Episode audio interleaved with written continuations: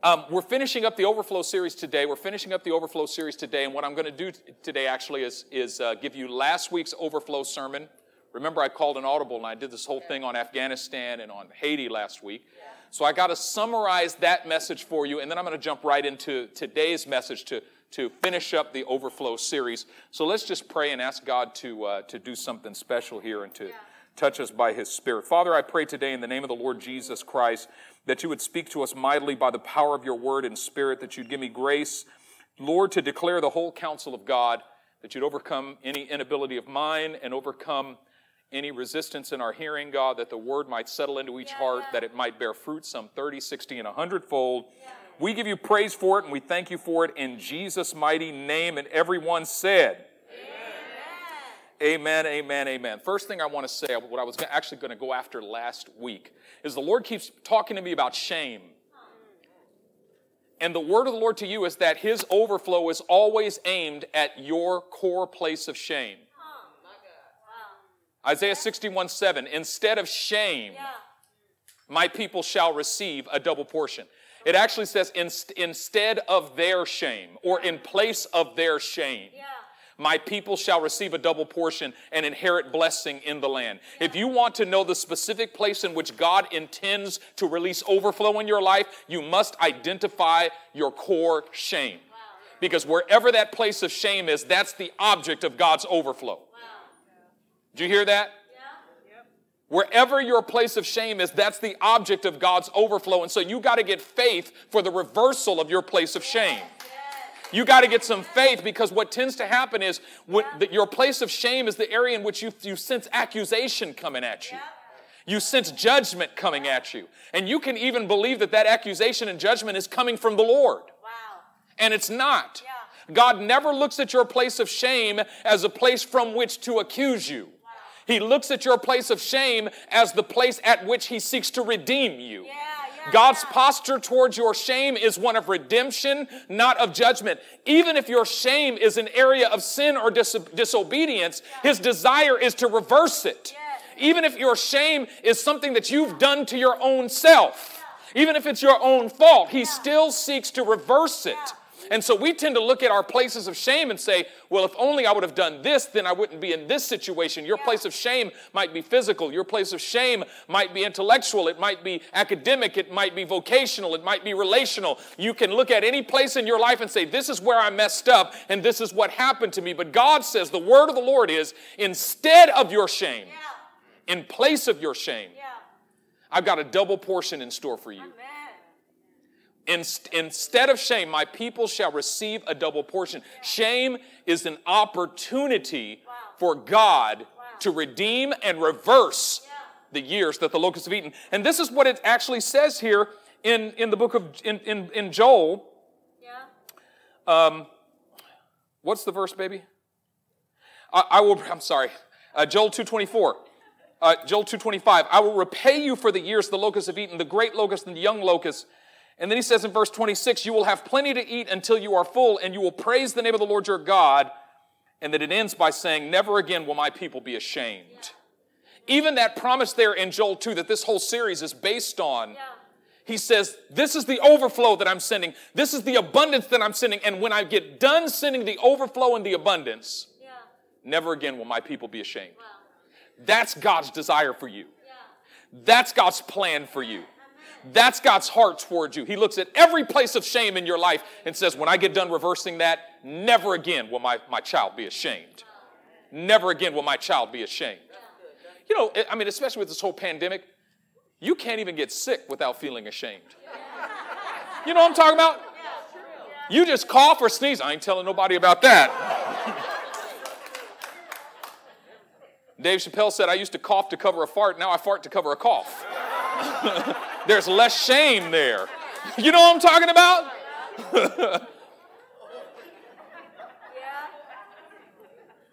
Ashamed to be broke. Ashamed because you dropped out of school. Ashamed because your health is in disarray. Ashamed of your weight. Ashamed of your relational status. Wherever your place of shame is, God says, in that place, I've got a double portion in store for you. You got to get a hold of that and get some faith for that. Because your place of shame tends to be your place of hopelessness. Your place of shame tends to be the place of resignation. You believe God to break out in every place but your place of shame. But God says, no, no, no. Your place of shame is precisely the place where I intend to break out in your life. Amen. Now we're going to transition to today's sermon. You got that? That was last week's. Now here's today's sermon. Remember, we're talking about Genesis um, 23 26, where it speaks of Isaac. He sowed in the promised land, and it says, So the man prospered and continued to prosper until he became very prosperous. And so the question we've been asking is what prevents the people of God from prospering, continuing to prosper, and then becoming very prosperous? And so we talked about shame two weeks ago, and we finished talking about shame last week, aka just in the last five minutes. And now we're going to talk about the thing that hinders you when you begin to prosper. Oh, because what you and I must understand is that we are positioned right now, both individually and corporately, right at the front door of the promised land. Hmm. God's prosperity is upon you. The blessing of God is just about to break out. Wow. But when you walk through that door and enter into the promised land Huh. and you begin to prosper, Yeah.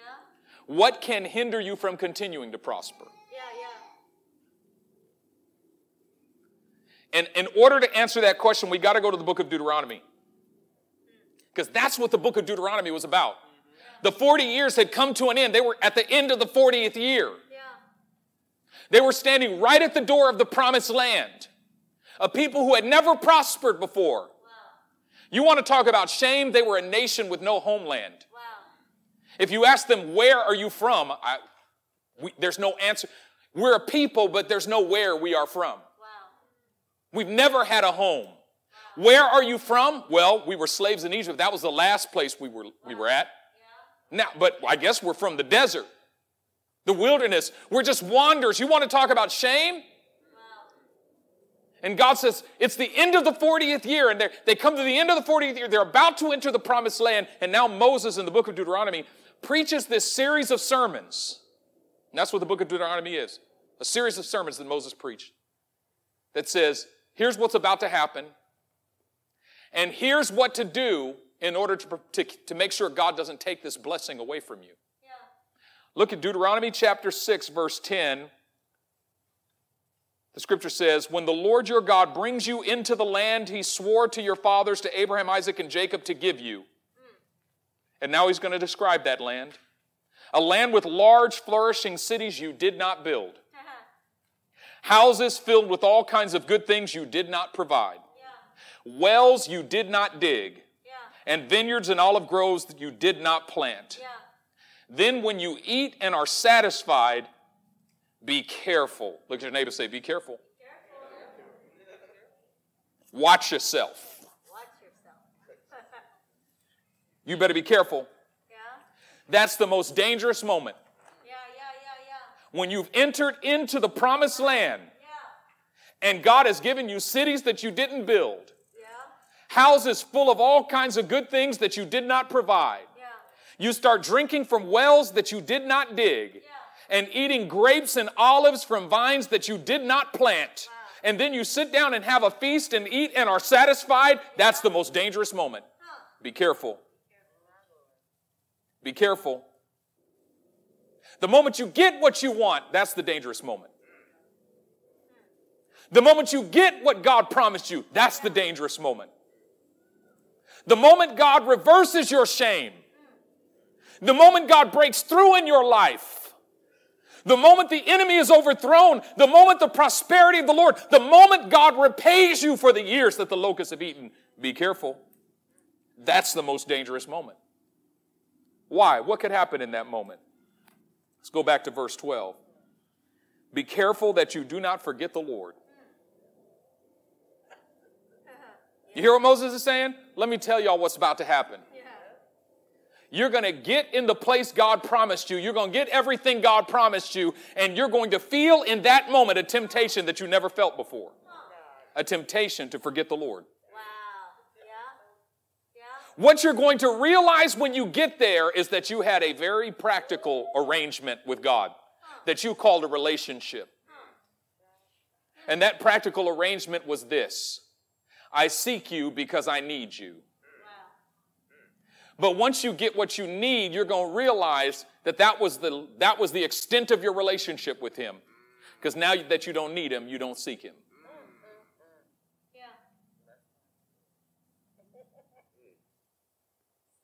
Be careful that you do not forget the Lord who brought you out of Egypt, out of the land of slavery, meaning you're going to forget what He did for you.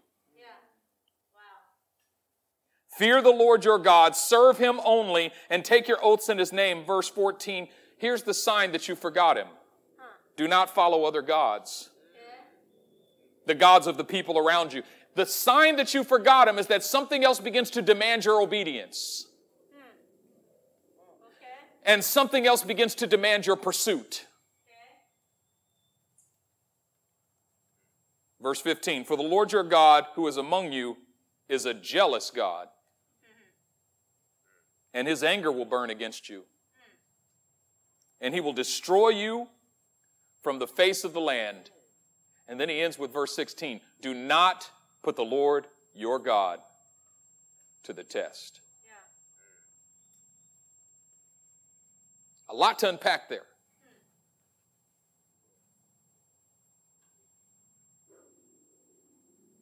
Yeah. I've seen it happen Yeah. that you get a little money and you never had money before, or you get a little success and you never had a little success before. And before getting that paycheck, before getting that success, before getting that money, you were at prayer meeting every week beating the altar. You were the first one at church and the last one to leave. You woke up every morning at 6 a.m. and cried out to God in tongues with weeping and tears until you got paid. And then all of a sudden, well, God is everywhere.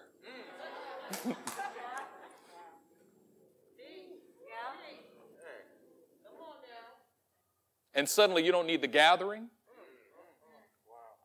There is a certain level of entitlement that takes place that comes with success that you have to fight. Success comes with entitlement. We think that success and prosperity and blessing brings about the cessation of, de- of deep desire, it intensifies it. Because we tend to think, and I hear people say this all the time, man, when I break through and I and when I get my money, Yeah. when that money comes, you know what I'm saying? Then I'm gonna be generous and then I'm gonna tithe. You ain't doing nothing but lying. Because if you can't tithe on a $100, you can't tithe on a million dollars. Yeah. You don't realize that it's harder to tithe on a million dollars than it is to tithe on a $100. Yeah. It's harder to write a check for $10 than it is to write a check for a $100,000. Yeah. Yeah. But what tends to happen is we get to a certain place uh-huh. and your success gets to a certain level and you start thinking that you are now exempt from certain things that all the little peons mm. Mercy. are not exempt from. Wow. Stuff doesn't apply to you anymore. There's what we don't realize is that all of us have a you can't be successful with having a, without having to deal with a certain level of narcissism. If you have any leadership in you, if you have any drive in you, if you have any passion in you, there's a certain level of narcissism that we all have to deal with. Yeah. I've got to deal with it every day. You can't be a leader without being honest about that. And what narcissism does is it tries to convince you that the entire world should revolve around you and your desires. And we see it running rampant in the world. You remember that song, Watch Me Whip, Watch Me Nae Nae? You remember that song? It just drove everybody crazy, right? The, the rapper's name was Silento. I used to listen to that song and say, I wish you would be Silento. Well, Silento just got charged with murder. Did you hear about that? And when they came to arrest him, he ran from the cops and he was driving like 150 miles an hour or something like that. And when they finally caught him, they said, Why are you running from the police? And he says, Because I'm not a regular person. I'm not a regular person. I'm a celebrity. And if you would just go open up your computer, your computer will tell you that. his response was, I should be able to do differently than other people do because I'm different. I'm famous. I'm, in other words, there's this level of entitlement that came with his fame and success. And it's not just him. I'm not just trying to point the finger at him. All of us have to deal with that. Yeah, yeah, yeah, All of us got a little bit of silento in us. How about R. Kelly?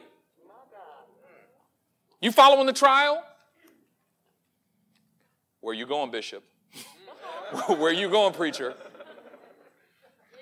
One of the persons who gave testimony, one of the young ladies who gave testimony said that he groomed her when she was 16 years old and he, she heard him in conversation with his friends saying, I'm a genius and geniuses should be able to do whatever they want. And if a genius likes kids, then they should have the right to groom children. I'm not just pointing the finger at R. Kelly. I'm saying that we all got a little bit I'm not even going to say that. I can't, I can't, I can't, but we, that narcissism that I'm talking about, that sense of entitlement that I'm entitled to more, we don't realize that a natural consequence of blessing is that the flesh can grab a hold of it and turn it into entitlement. And all of a sudden, we have less and less of a desire for the things of God and more and more of a desire for the things of the world. Yeah. And we suddenly feel entitled to more. And that is what the Bible calls greed. yeah. wow. Greed is the greatest hindrance wow. to the continuation of supernatural blessing in our lives. Greed. Hmm. Greed is a never enough mentality. Hmm. Never enough. That's greed. I don't have enough. Yeah. I need more. I don't have enough. I need more. Yeah. Greed. As opposed to faith, which is an always enough mentality. Huh. I got enough. Yeah. Everything God has given me, it's enough. Yeah. I've always got enough. Yeah. Whatever God's given me, it's enough. Yeah. I will not accuse God of not giving me enough. That's faith. Faith says, I always got enough. Even in the natural, when you look at what you got, it's not enough. Yeah. Faith says, I got enough. Yeah. Yeah. Greed says, I don't have enough. Even in the natural, when you look and it's more than enough, greed says, but I don't have enough. Wow. Greed says, I need more. Faith says, I got enough. Greed says, I need more. And what greed does is it causes you to begin to pursue the blessing and forsake the blesser. But what faith does is it causes you to pursue the blesser and enjoy the blessing. Yeah. Yeah. You see, greed is not the enjoyment of the blessing. That's not greed. The fact that you enjoy the blessing doesn't mean that you've got greed. And the fact that you desire a greater blessing doesn't mean that you've got greed. Greed is when you're pursuing the blessing as your number one pursuit and you've forsaken the blesser. But faith is when I'm pursuing the blesser and his blessings. Yeah. But the blesser first, the blessing second. Yeah. Yeah. And what faith does is it actually allows the blesser to determine the nature of the blessing. Uh-huh. Wow. Greed tries to dictate the blessing to the blesser. No, no, no, no, no, Mr. Blesser. I need this kind of blessing. Yeah. It's got to look like this. It's got to be in this time period. It's got to come in this form yeah. and to this degree, or else you don't love me. yeah. Now, watch what Moses says. Moses says, If you forget the Lord, He's going to drive you out of this land because He's a jealous God. That sounds pretty vindictive, right?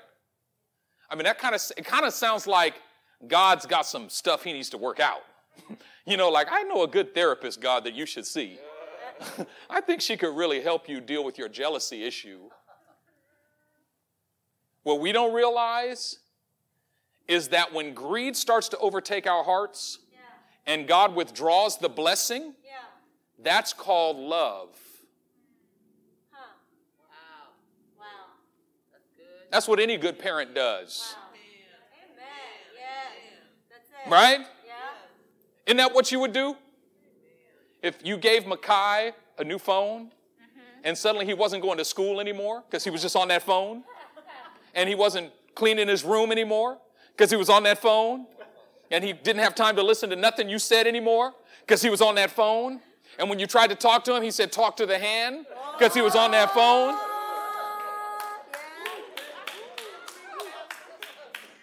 You know what you would do? You would take that phone away. Because I gave you the blessing, but now you have forsaken the blesser. So I'm going to do what's necessary to restore you to the blesser. But once I restore you to the blesser, next priority is to restore to you the blessing. Wow, yes, that's good. And maybe you will learn that you can't have the blessing without the blesser. But if you gave Makai a new phone and suddenly he didn't go to school anymore and he didn't clean his room anymore and he disrespected his parents, but you still let him keep, keep the phone, Wow, that's no longer a blessing. That's called a curse. wow, yeah, yeah, yeah, yeah, yeah. If the blessing is robbing you of your intimacy with God Wow, and God still lets you, lets you keep the blessing, wow, that, that means that's called judgment. wow, yes, yep, yep. That's called, ju- you know what? We should not fear that God will take things away from us if our hearts, we should be asking Him to. Yeah, yeah, Lord, if this ever yes, yeah, causes my heart to stray, please take it from me. yeah, My Tesla, take that junk. yeah. You know what I'm talking about? Yeah, Lord, if this house ever causes my heart to stray, move me into an apartment. send me back to mom and dad's place because I can't allow nothing to separate my heart from you. I will not fear that you will take, because when, listen, when God disciplines you, it means he's treating you like, a, like his child. yeah, yeah, yeah. When he doesn't discipline you, that means he's written you off. Come on. Mercy.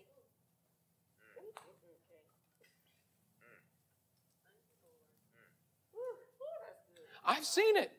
Yeah. Where, where your heart starts to stray and then your business crashes. Wow. I say, Blessed be the name of the Lord.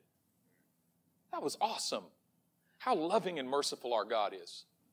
Wow. You say, Well, that's pretty vindictive. It's vindictive if it's a form of punishment, but there's a difference Yeah. between discipline and punishment.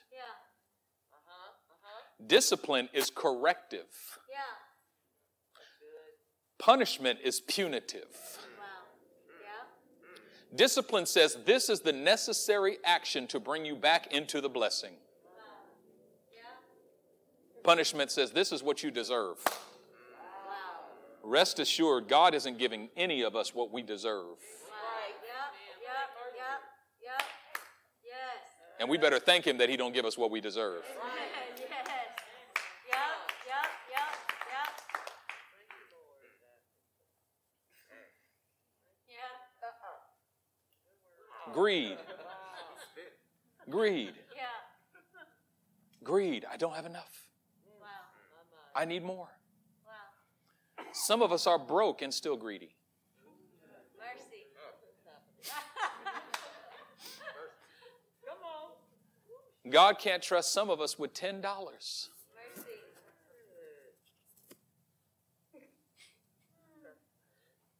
So the question is what's the remedy for greed? How can I ensure that my heart doesn't stray when the blessing comes? Wow. Yeah. How can, how can I be safe with the blessing? Yeah. When God brings me into a city that I didn't build, a house with, full of provisions that I didn't provide, when He causes me to eat from a vineyard that I didn't plant or drink from a well that I didn't dig, how can I ensure that I don't forget the Lord? Yeah. Yeah. Yeah. Well, the answer is very simple Yeah.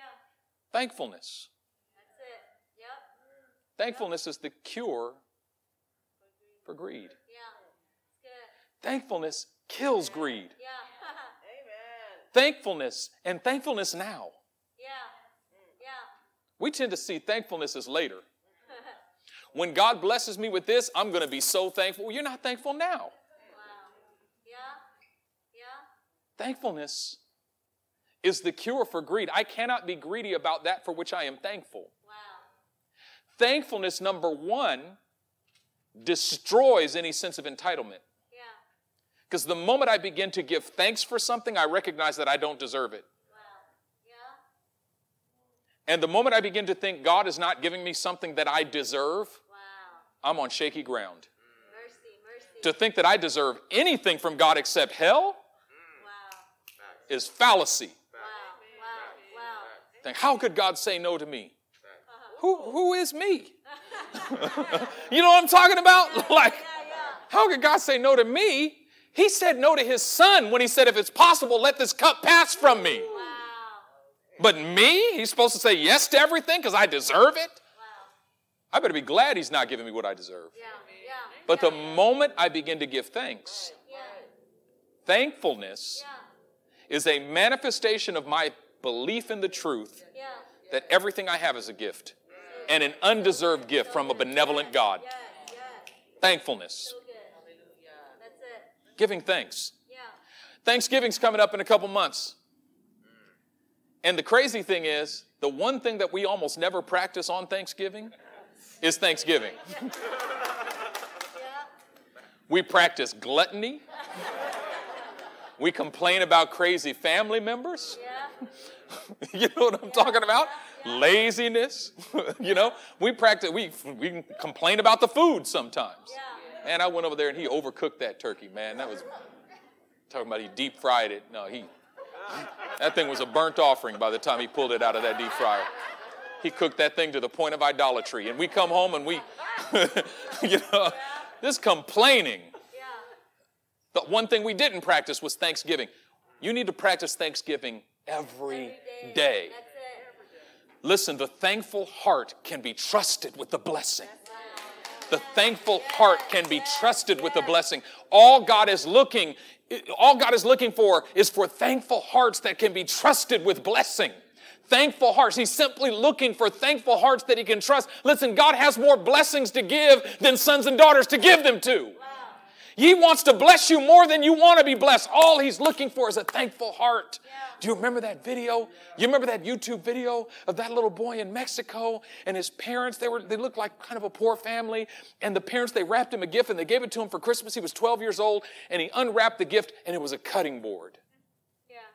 A 12-year-old boy gets a cutting board for Christmas, and it looked like a used cutting board. Yeah. And do you know what he said? He said, "Oh, thank you, mommy and daddy. Thank you so much. I'm going to cut a lot of meat on this cutting board." And he went over and he hugged mommy and he hugged daddy. He was thankful Yeah. for a cutting board. Wow. But then they said, You're such a good son. We've got one more gift for you. And they handed it to him and he opened it up. And it was an iPhone. and he lost his mind. But he lost his mind because he was overwhelmed with thankfulness. He started weeping. He put the phone down and went over and embraced mommy and daddy and said again and again and again, Thank you, thank you, thank you. Gracias, gracias, mama, gracias, mama, papa, gracias, gracias, gracias, gracias, gracias, gracias. Because he was thankful for the cutting board, he got the iPhone. Some of y'all ain't getting the iPhone because you cussed mama and daddy out when they gave you the cutting board. Sometimes God is testing your thankfulness by wrapping up a cutting board and saying, Here you go. You scoffed at your cutting board blessing. That's why you're not getting the next level of blessing. But if you can be thankful right now, before the blessing comes, before the money comes, before the door opens, before the opportunity comes, before you eat from vineyards that you didn't plant and drink from wells that you didn't dig, if you can be thankful right now, Your right now situation is qualifying you for tomorrow's blessings. God has blessings that you can't imagine. Your eyes haven't seen them, your ears haven't heard them, your heart hasn't conceived it, but you got to be thankful now. thankfulness now, and obedience now. Obedience now, we tend to think that there's hindrances to our obedience, and the blessing will solve those hindrances. Wow. Wow. When the blessing comes, then I'll be able to go to church and I'll stop forsaking the gathering.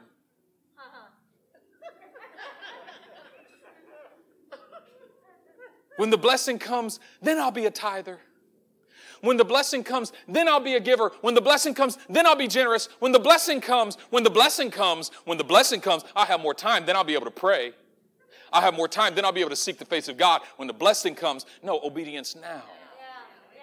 Yeah. Obedience now. Yeah. Thanksgiving now. Yeah. Faith now.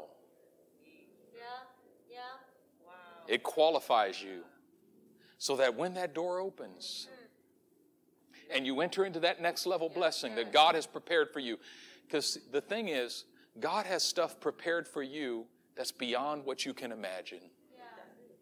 And because it's beyond what you can imagine, it sometimes it looks different than you imagined it to look. Yeah. Yeah. Yeah. And that can shock you. Uh-huh. My father helped me understand that. He read that passage in Ephesians chapter 3, verse 16, where he said, My God is able to do exceedingly abundantly and beyond all that you could ever ask or imagine according to the power that's already at work in you. And he said, For years I read that verse and I thought, God, you actually tend to do less than I ask and imagine, even though you promise to do more. He said, For years I read that verse and I thought, yeah, that, that don't, that, I, Lord, I need revelation on that verse. Huh. Because I asked for this and you gave me this. Wow. I asked for this blessing on my job, I got demoted. I asked for this house, I got this one. Yeah. You always seem to do less than I could ask or imagine until he got a little later in life, Yeah. and all of a sudden, he got a revelation. Huh. He looked at his life and he said, Lord, I never asked you to make all of my children pastors. Wow. That's more than I could ever ask or imagine. Yeah. I never asked for eight grandchildren. Wow. That's more than I could have asked or imagined. Yeah. And he started to name all of these blessings that he never even thought of. Yeah. And it went beyond what he could ask, beyond what he could imagine. God will always do exceedingly abundantly beyond. He's got a beyond blessing for you. But the practice of daily thanksgiving Yeah. Prepares your heart to identify it. Because many of us can identify our shame. When I started by saying you've got to identify the place of your shame, many of you were like, I can tell you exactly what it is right now. Yeah. Yeah. But now you got to identify the blessing. Amen.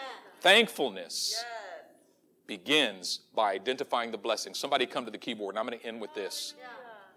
The scripture says, In all things give thanks. Yeah.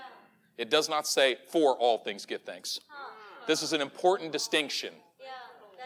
Because whenever we hear teachings on Thanksgiving, we start thinking, Well, I got to thank God for the bad stuff. Wow.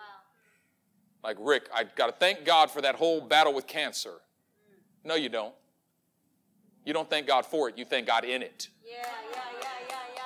If your child is sick, you don't thank God that your child is sick. You thank God that He is with you in the midst of your child being sick. Yeah. Yeah.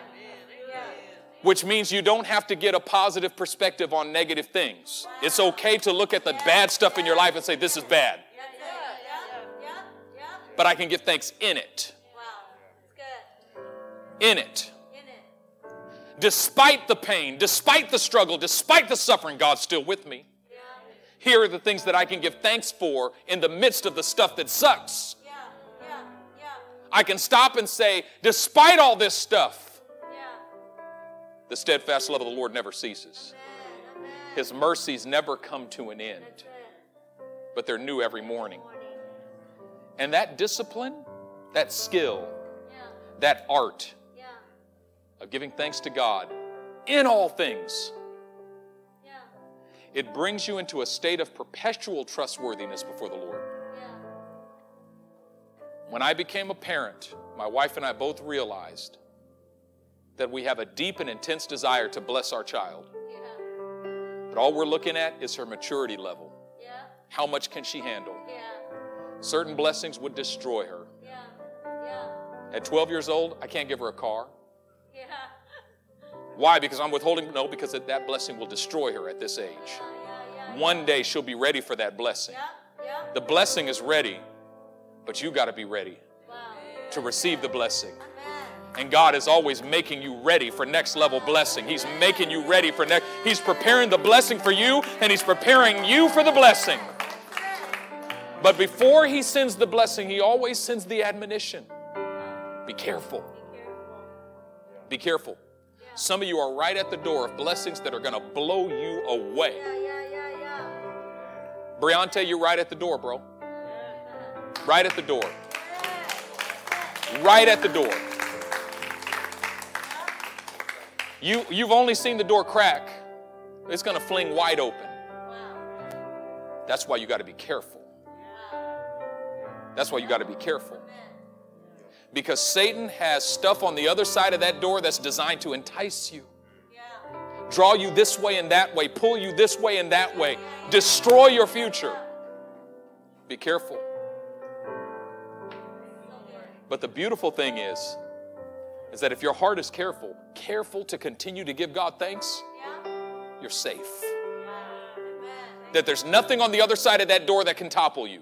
Wow. Nothing on the other side of that door that can destroy your faith. Nothing on the other side of that door that can destroy your faithfulness to God Yeah. if you're careful Yeah. That's it. and you continue to be careful. That's it. Amen. You're so ready, peace. You're so ready. And that's the beautiful thing for you, peace, is that you never stop being thankful. Through it all, no matter what came or went, no matter what the devil threw at you, that's why God can trust you. That's why God can trust you. Your Redeemer lives. He's going to restore the years that the locusts have eaten. He's going to give you double for your trouble. Instead of your shame, you will receive a double portion. God's got it prepared. The time has already been set by Him. Nothing can stop it. Nothing can stop it. Nothing can stop it. You're ready. You're ready. Huh. Hmm. Just bow your heads before the Lord right now and just talk to Him. Lord, make me ready. Remove whatever hinders my thanksgiving.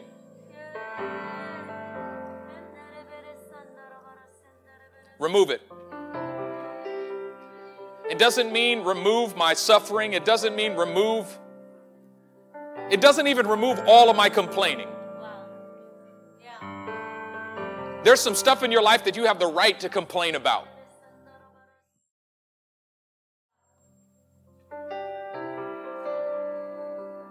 When it hurts, it's okay to say it hurts. When you're frustrated, it's okay to be frustrated.